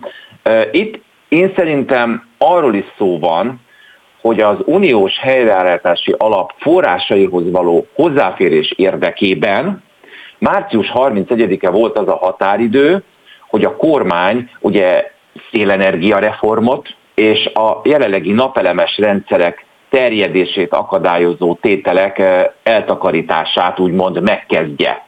Ugye ezt mindenki Igen. tudja, ez volt az a, és itt nem történt igazából semmi, megjelent az erre vonatkozó közlöny, rengeteg új határidővel, és, ezekben a, és ebben a határidő ö, tömkellekben benne van az is, hogy az Energiahivatal augusztus végével megteszi a magyar kormány számára az ezzel kapcsolatos javaslatát. Tehát a szeptember az tényleg tényleg egy, egy valós időpont, de amit március 31-ével várt az Európai Unió, abból lesz szerintem szeptember. Uh-huh. Ennyi. Akkor csak egy gyors kérdés még itt a, a végére, mert tényleg, ahogy ön is mondja, ez egy nagyon-nagyon hosszú interjú volt, és tényleg nagyon Hát érdekes volt, sok, sok új információ is volt szemben, hát sokakat érdekel maga az energiaellátás, hogy ez hogyan alakul majd, és itt a miniszter igyekezett mindenkit megnyugtatni, hogy az energiaellátás szempontjából ez az év már rendben van, és 24-re is mindent megtettek a biztonságos ellátás érdekében a lakosság, illetve a vállalatok számára egyaránt. Ezzel egyetért, hogy, hogy itt minden rendben van az energiaellátás szempontjából? Úgy ez egy komplex kérdés persze, csak most általánosságban is kérdezve. Erre tudok nagyon röviden válaszolni, több mint 20 éve dolgozom a, az energetikában, és ilyen hosszú cikket amit ugye múlt héten megjelent a miniszter úrral, nem olvastam, amiben igazából azt lehetett kivenni, hogy Magyarországon minden meg fog épülni. Minden. Gázerőmű, geotermia, hulladékégető, naperőmű, szélerőmű, tehát az országunk 2023. január 1-től elkezd mindent építeni, ugye egy viccesen csak űrkikötőt nem építünk, tehát egy, ilyen, ilyen mennyiségű ö, ö, ö, energiatermelő beruházásra nem volt még példa a, a, a, az elmúlt 50-60-70 évben, tehát hát és ebből ki lehet olvasni, hogy, nagy, hogy, hogy, hogy a, a magyar energiarendszernek lehetnek olyan pillanatai, akár egy nagyon meleg nyár, vagy egy hideg tél, vagy amikor nem fúj ugye se, se szél, ugye a napsugárzás sem olyan intenzitású, lehetnek kritikus pillanatai, és vannak is csak éppen nem publikált kritikus pillanatai a magyar energiarendszernek. Erre született meg ez a cikk, amiben ugye ez egy megnyugtató cikk, hogy mindent építünk Hát az egy dolog, hogy hosszú évek kellenek, hogy ezek a, főleg a nagy erőművi kapacitások a rendszerbe lépjenek. Én ezt így értelmezem. Tehát akkor igazából ez egy inkább, hogy mondjam, egy olyan típusú megnyugtatás a lakosság számára, hogy mindenki nyugodjon meg, mert amúgy minden rendben lesz, aztán utána majd kialakul, hogy, hogy minek van realitása, vagy minek nincs. Hát igen, igen ezt én, én így értelmezem, mert ugye jellemzően a valóságot, ugye pláne energetikáról beszélünk, azt nem, nem jó leírni, ugye, ami jelenleg is van az egyes paksi atomerőműnél, ugye, ugye a, a folyamatos leszabályozások, meg ugye az üzembiztonsága is sok kérdést vet fel.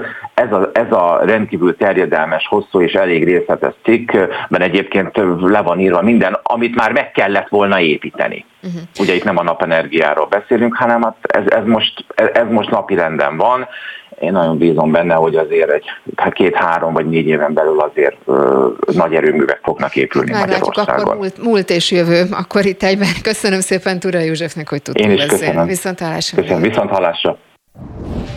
Friss hírek, információk, beszélgetések. A Spirit FM reggeli műsora. Indítsa velünk a napot, hogy képben legyen.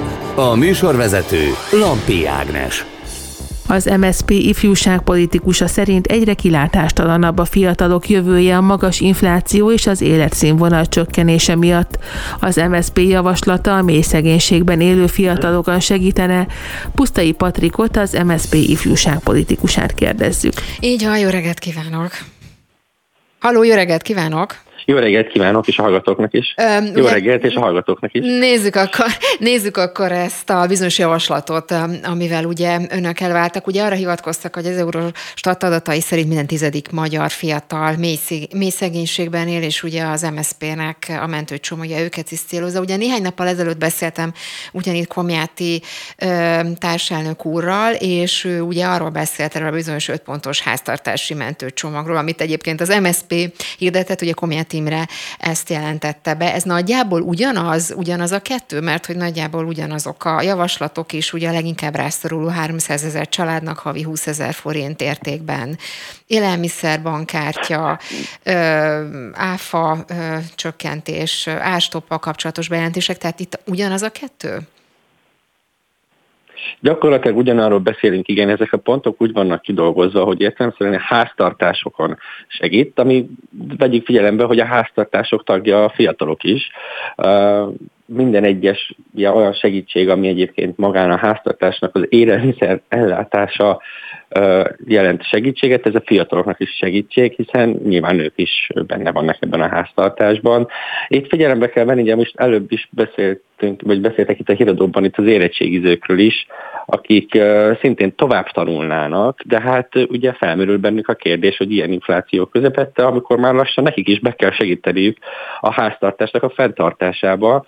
Ez a, ez a például az élelmiszerbankkártya, és az áfastop, ezek mind olyan segítséget jelentenének számára, hogy nem kellene azon elgondolkoznia, hogy akkor most beszálljon a szülei mellé segíteni, és ne tanuljon tovább, az érettségit követően például, hanem, hanem hogy ő is tovább tudna tanulni, és akkor ez, ezek a segítségek ezek jelentenének annyi összeget a háztartás számára, ami, ami tulajdonképpen továbbtanulását biztosíthatná. Mekkora összegre beszélünk önök, önök szerint, mekkora összegre lenne szükség?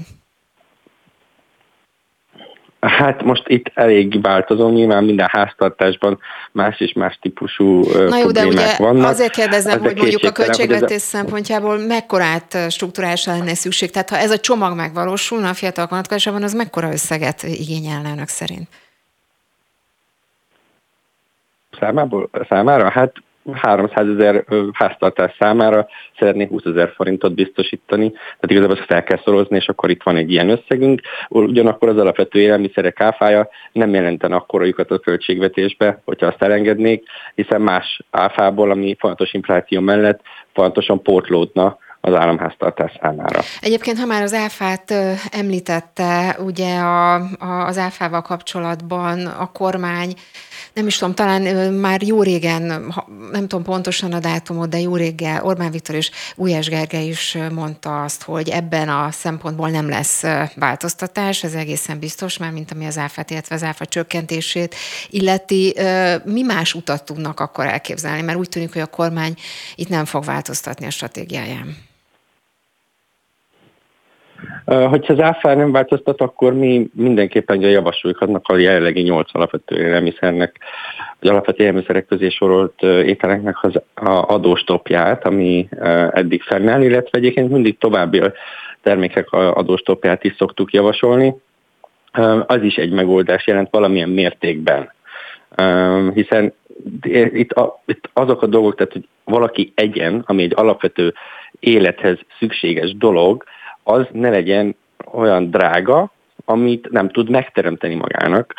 Tehát ami az élethez szükséges az élelmiszer, ezért legalább legyen adóstop rajta, vagy ha nem, akkor legyen az áfája 0%-ra csökkentve.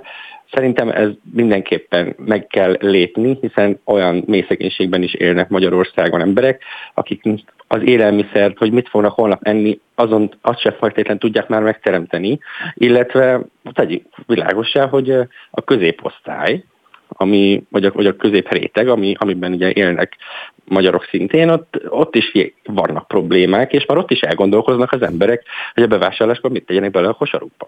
Ugye, ami a, az, az ástopot illeti, hát, csúszik ugye le. nagyon-nagyon régi vita, biztos ön is figyeli, nagyon sok szakember elmondta már véleményét arról, hogy, hogy miért nem működnek az ástopok. Igaz, hogy a kormány továbbra is föntartja, nagyon sok ellenér van ezzel kapcsolatban a piaci működés tekintet, illetve az, hogy más élelmiszereken keresztül pedig úgy át, átruházzák a, a vásárlókra az árnövekedést. Ugye szakemberek azt mondják, hogy nem ez a, nem ez a megoldás, vagy nem ezt, nem ezt kellene, nem ezeknek a termékeknek a körét kellene kiszélesíteni.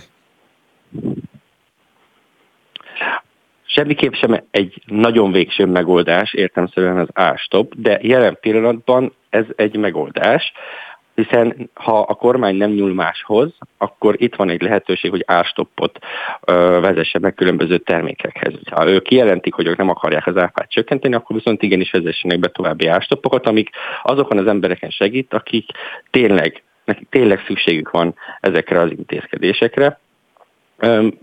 Lehet, hogy vannak piaci hatásai, de én megmondom őszintén fiatalként azt mondom, hogy az élelmiszerekre való tekintettel legyen lehetőség szerint minden lehető legolcsóbb, aztán, hogy a gazdagoknak a különböző termékeik emiatt drágábbak lesznek, hát legyen.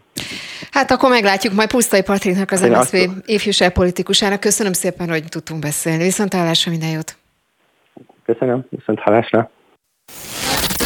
Spirit FM 92.9 A nagyváros hangja. A nagyváros. Elégedetlenek magukkal a nők anyaként derül ki az SOS gyermekfalvak legfrissebb felméréséből. A privát élet gyakorlatilag megszűnik a gyerekvállalás utáni első években, és a párkapcsolat is háttérbe szorul. A részletekről Szilvási Lénával, az SOS gyermekfalvak kommunikációs vezetőjével beszélgetünk. Így van, jó reggelt kívánok! Halló, jó reggelt kívánok! Jó reggelt, jó reggelt! Tegnap volt anyák napja, úgyhogy valóban a fókusz vagy a figyelem talán egy napra egy picit jobban az anyákra terelődött, és ezért volt egyébként talán egy picit meglepő ennek a kutatásnak a, az eredménye. És hát ugye azt az előbb már előhoztam, hogy a kutatás szerint a, a nőknek közel a fele úgy érzi, hogy valamit nem csinál jól az anya hm. szerepében. Szóval miért érezzük magunkat ennyire rosszul anyaként? Szóval mi lehet ennek a a háttere? Hát azt gondolom, hogy ez egy rettenetesen megváltozott élethelyzet, amikor egy anya az első gyermekével, vagy a többedik gyerekével hirtelen a négy fal közé szorul, egyedül többnyire mert hogy jó esetben, ha van férje, akkor ő dolgozik, a pénzt keresi, és azért ma már nem jellemző, hogy együtt élnek a nagycsaládok, tehát hogy a nagymama is feltétlenül egy légtérben élne a fiatal családdal. Tehát azt gondolom, hogy ez egy nagyon megváltozott élethelyzet, ahol sajnos nem annyira reggeltől estig boldog, mert hogy a csecsemő igényel minket, anyákat reggeltől estig 24 órában, és hát ez fárasztó, és olykor kudarc kudarcos, hogyha nem tudjuk lecsillapítani a sírását, szomorúságát, nem értjük a viselkedését egy ideig. Szerintem ez természetes dolog, hogy, hogy hogy hogy mondjam, tehát ez így nagyon ébren tartja a, a nők érzékszerveit, és a boldogság helyett egy ilyen nagyon uh, igénybe erős igénybevételt tapasztalnak. Mm. Tehát szerintem ez az oka, és ha erre jobban föl lennénk mindannyian készülve, és a családunk is, meg a társadalom is jobban fel lenne erre készülve, akkor lehet, hogy felkészülnénk arra, hogy ez ilyen lesz. Uh-huh. Igen, csak ugye ezek a problémák, hát sok-sok éve beszélünk már arról, hogy ezek ilyenek, és akár, hogyha az ember körülnéz, más országokba elmegy, rengeteg jó megoldást és lehetőséget lát, hogy, hogy hogyan tudják orvosolni más országokban ezt a helyzetet. Nálunk viszont ugyanezeket a problémákat soroljuk évről évre mindig el. Mi lett az oka, hogy itt viszont nem változik a helyzet? Mert tényleg, amiket ön említ, valóban nagyon-nagyon súlyos problémák, és itt olvastam éppen a, ebben a kutatásban, van, hogy a mentális állapotukat tekintve is például a nők fele jelezte, hogy közepesen vagy nagyon, Igen. nagyon magányosnak érzi magát. Szóval miért nem változik itt nálunk Igen, a Szerintem Magyarország valahogy nem elég érzékeny így mentálisan. Tehát, hogy nem, nem empatikus az emberekkel, nem igyekszik úgy alakítani a, a köz, közvéleményt, a családpolitikát, hogy ennyire érzékeny legyen és még ugye az a változás, hogy nem nagy családokban élnek a, a kisgyerekes családok, hanem nukleáris családokban, ez a világ egészségesebb vagy fejlettebb országaiban létrehozott olyan szolgáltatásokat, ami kielégíti ezeket a szükségleteket, számtalan kis csoport, csoportos találkozási lehetőség, gyerekgondozási, rövidejű gyerekgondozási lehetőségek, tehát nagyon sok fajta szolgáltatás áll minden sarkon rendelkezésre, vagy sok sarkon rendelkezésre, ami tud, tud erről, és annak tudatában jön létre a szolgáltatás, tehát ő tudja, hogyha egy kismama meg fog szülni, akkor neki 3-4-5 hónap múlva lesz igénye társaságra, és oda csak a gyerekével együtt tud eljönni. Tehát ezek teljesen triviális dolgok, és, és a nálunk boldogabb vagy érzékenyebb társadalmakban rengeteg ilyen szülőgyerek csoport van, akár a védőnői hálózatok mellett, a családsegítő szolgálatok mellett, az óvodák mellett, bölcsödék mellett, ahol a szülők a gyerekkel együtt mehetnek el, vagy uh-huh. közösségi házakban. Hát igen, nehéz, hát megért... olyan... igen, nehéz igen. megérteni azt, hogy, hogy ahogy ön is mondja, ezek evidenciák, ugye, hogy itt igen. miért, miért nem valósulnak meg, és akkor hát csak sok még... ilyen van azért, tudnék sok ilyet sorolni, de most maradjunk a, az anyáknál és a gyerekeknél, igen, és, a kisgyerekeknél. És ugye még egy, még egy kérdés a végére, hogy az előbb említettem a mentális állapotot, és ott azért még menjünk abba bele, hogy a, az, az adatok szerint ugye minden negyedik a szülés után depressziós az anyuka, uh-huh. ugye hosszabb, rövidebb ideig, Igen. de csak minden hetedik kér szakembertől segítséget. Az anyák 34%-a úgy gondolja, hogy depressziós volt, de nem is biztos benne, és hogy nagyon sok anya, minden negyedik anya napi szinten elveszíti a türelmét a gyerekekkel szemben. Szóval ezek azért nagyon-nagyon elgondolkoztató adatok. Igen, és közben van egy nagyon széles körű védőnői ellátórendszerünk. Tehát, hogy itt tulajdonképpen nem nagy erőfeszítéssel lehetne sokat csinálni, hogyha ezt a közönyt le tudnánk birkózni. És még egyet hadd mondjak, ugye mi nevelőszülőkkel foglalkozunk, tehát hogy a nevelőszülői családokról is kellene egy, egy szót emelnünk itt az anyák napja és az anyák érzelmi leterheltsége tekintetében, hisz egy nevelőszülő is egy új gyereket kap, amikor kiemelnek egy kisgyereket és beérkezik a családba, csak ez a kisgyerek lehet, hogy nem nulla éves, nem a pocakjából született, hanem 5, 6, 7, 8, 9, 10 évesen került a nevelőszülőhöz egy idegen környezetből. Na most itt ugyanígy tulajdonképpen egy összeolvadásra van szükség, tehát így nulláról indul a újra a szülő-gyerek kapcsolat építése, csak egy nehezített helyzetben.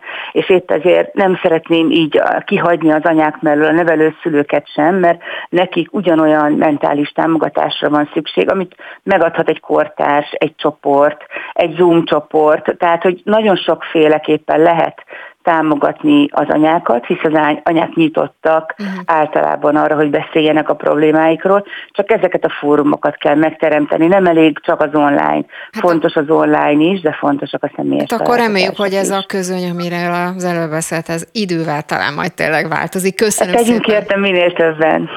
Szilvási Lénának az SOS gyermekfalvak kommunikációs vezetőjének. Köszönöm, hogy tudtunk beszélni Viszont erről. Viszontlátásra. Böngésző. Mivel foglalkoznak a vezető internetes portálok? Hogyan találnak egyes híreket? Mire kattintanak a legtöbben? Böngésző. A Spirit FM reggeli műsorának online lapszemléje. Címlapsztorik, értekezések, izgalmas információk. Böngésző. Na lássuk akkor a friss híreket, információkat. Tóró Nikolett a stúdióban, és csak annyit engedj meg az elején, hogy ugye friss hír, hogy most megy az érettségi, és hogy elkezdődik 9 órától 12 perc múlva, 11 és fél perc múlva kezdődik, hogy drukkoljunk innen, innen is azoknak, akik már szerintem bennülnek a, a teremben, és, és nagyon-nagyon izgulnak, gondolom feltételezem. Abszolút velük vagyunk, drukkolunk nekik, jó reggelt kívánok minden hallgatónak. És éppen olvasom, ha már itt tartunk a a 24 pont, úgy, hogy kisiklás van, és hogy a MÁV is üzent az érettségizők. Az, tudom, én is megnéztem, és azt hittem, hogy a MÁV egy valami humoros is, odaszólása, valami jó kis marketing szöveggel üzent, de hát sajnos nem. Nem ez történt, mert... Csak elmondták, hogy késésre kell számítani. Késésre kell számítani. Egyébként a különböző szakaszokon itt most, ha, jól láttam, Hajduhatház, Újfehértó között az utazóknak az átszállások miatt akár egy órával hosszabb ideig kell utazniuk, és hogy a munkába érettségire indulóknak ezzel érdemes számolni. Igen, hát de hát nyilván egy érettségiző gyerek, aki ott áll a vasútállomáson, az pikpak beugrik egy autóba. Tehát ez, ez, ez mi ez? Tehát, hogy... Hát meg egyáltalán pont ma, pont most ezen a ezen a Jó, ezen hát ez a nyilván nem tudták a mávosok sem, hogy ma nem szándékosan csinálták, de hogy egyáltalán nem, nem, nem, nem azt mondom, hogy szándékosan, csak maga ez a helyzet, hogy mikor máskor történne. Ja. Ilyesmi, mint szegény érettségizők, tényleg szerintem most már visszaszámolják a másodperceket. Úgyhogy... Kíváncsi vagyok, hogy kik hány esetleg lemaradnak-e. Ja, az, na, hát az, az, az nagy visszhangja lehet lenne. majd. Igen. Uh, hát igen, lapszemléztem, magyar miniszterelnöke lehet Szlovákiának, ez most vezető hír mindenhol. Ódor Lajos a felvidéki Révkomáromban született, 46 éves magyar közgazdász, aki egyébként a Szlovák Nemzeti Bank alelnöke is. Őt választotta a szlovák államfő a szakértői kormány élére, miután Eduard Heger kormányfő felmentését kérte vasárnap. Döntését egyébként azzal indokolta, hogy bármilyen előterjesztést, javaslatot vitt a köztársasági elnök elé, az nem fogadta el ezeket, és csütörtökön és pénteken lemondott a szlovák agrárminiszter és külügyminiszter is, és így már nem látta tovább indokoltnak azt, hogy folytassa a munkáját. A, a szlovák kormány tagjait várhatóan jövő héten nevezik ki, és szakértői kormány fog fölállni a hírek szerint, és olyan embereket választanak majd, akik nem indulnak a szeptemberi parlamenti választásokon, és azt mondja a a kor, az államfő, hogy mindenre azért van szükség, hogy ilyen embereket nevezzen ki, hogy egyik politikai pártnak se biztosítsanak politikai előnyt. Úgyhogy ez mindenképp most a következő napokat meg fogja határozni, mert hogy ugye elég közel, tehát konkrétan szomszédosunk, úgyhogy ez biztos, hogy majd hatással lesz a külpolitikára is, ahogy az is napi hír, hogy tegnap lemondott a szerb oktatási Igen. miniszter az iskolai lövöldözés miatt, és úgy fogalmazott, hogy az egyetlen észszerű és tisztességes döntést hozta meg, és a közleményéből idéznék egy elgondolkodtató mondatot, azt írja, hogy a lemondás a demokratikus társadalmakban az erőjele, a mi térségünkben viszont igen gyakran a gyengeség jele, döntsön a közvélemény. Úgyhogy hát döntsön a közvélemény Ó, ez, hallgatóság. Ez, ez, azt hiszem, hogy ez, hogy mondjam, többféle szinten is, többféle dimenzióban is értelmezhető ez, az, ez, a, ez a mondat, amit, amit idéztél. Úgyhogy hát én biztosan gondolkoztam rajta, de szerintem a hallgatók is. Abszolút. Ebben, ebben biztos vagyok. Egyébként, ha már ezt említetted, és fiatalokról van szó.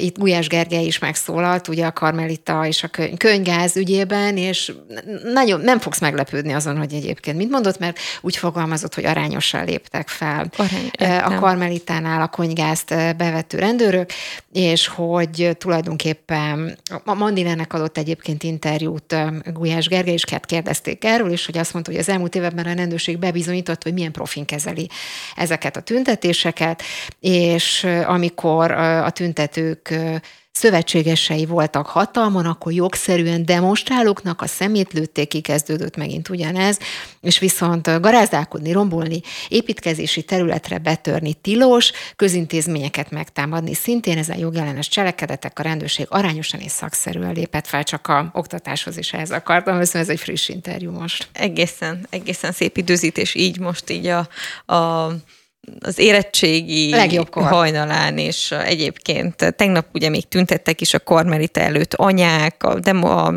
Nőkért Egyesület, a Tanítanék Mozgalom, Pedagógusok Demokratikus Szakszervezete, szóval a fehér ruhába öltöztek igen, és felvonultak. Vittek, igen. igen, és a virágokat, fehér virágokat letették a Novák Katalin közösségi elnök hivatala elé, úgyhogy vannak itt mindenféle események. Egy nagyon érdekes cikket olvastam még ma reggel az rtl.hu-n. Arról írnak, hogy Magyarország közbeiktatásával juthatnak Dán szarvasmarhák Oroszországba egy Dán lap, és helyi gazdák aggodalmai szerint. Az uniós szankciók az élelmiszerekre és haszonállatokra nem vonatkoznak, és a gazdák félelmeinek középpontjában a Dán mezőgazdaságban dolgozó csak nem 5000 ukrán áll. Sokan családjukkal együtt a háború kirobbanása után érkeztek Dániába, és most előállhat az a helyzet, hogy ők maguk nevelik fel a haszonállatokat Oroszországnak. Azt írja, ilyen adatokkal érzékeltessük, hogy az RTL.hu hivatkozik a, a Dán mezőgazdaság és élelmiszeripari tanács adataira, mi szerint 2022-ben hétszeresére nőtt a Magyarországra irányuló élőmarha export, és hogy a, a kérdés, hogy ezeket az élő marhákat Magyarország tovább értékesíti-e, vagy megmaradnak itt belföldön. Ugye a háború előtt Oroszország egy nagyon jelentős Dán tejelő teheneknek az egyik fő importőre volt, és a háború kitörése után az, a, a gazdák, a dán gazdák azt mondták, hogy, hogy ők nem fognak semmilyen formában teheneket értékesíteni Oroszország felé, és hát az a, az a kérdés, hogy, tehát, hogy jogilag nincsen akadálya annak, hogy az Unióból bármelyik ország uh-huh. is ö, másik tagországba élő állatokat exportálja, mert hogy ezeket a gazdasági szankciókat úgy állították össze, hogy a lehető legnagyobb kárt okozzák az orosz gazdaságnak, azonban ne az orosz lakosságon csattanjanak legalábbis. Igen, ez volt a, az elv, igen, ez igen. volt az elv, és mindenképp az, hát nyilván az orosz gazdaság az, az emberekből áll, tehát hogy azért nem lehet ennyire külön választani ezeket dolgokat, de hogy a, a, a haszonállatokat, az élelmiszereket nem szankcionálták, úgyhogy hogyha Magyarország,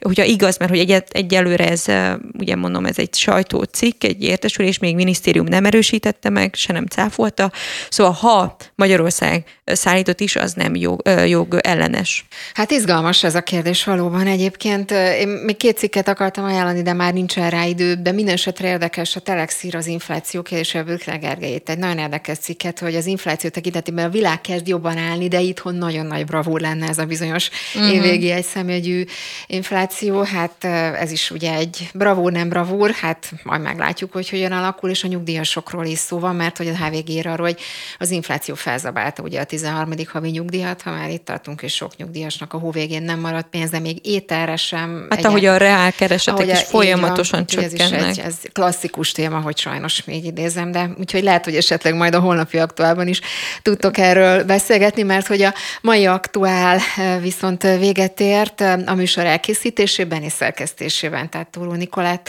vette, ki, vette a főszerepet, mert hogy ő szerkesztette a mai műsort. Köszönöm szépen. Kátai Kristófnak pedig köszönöm szépen a szokásos és nagyon profi műszaki segítséget. A hallgatóknak, önöknek pedig köszönöm szépen a figyelmüket. Holnap 7 órakor lesz aktuális. Mára köszönöm szépen a figyelmüket. Lampi Ágnes hallották.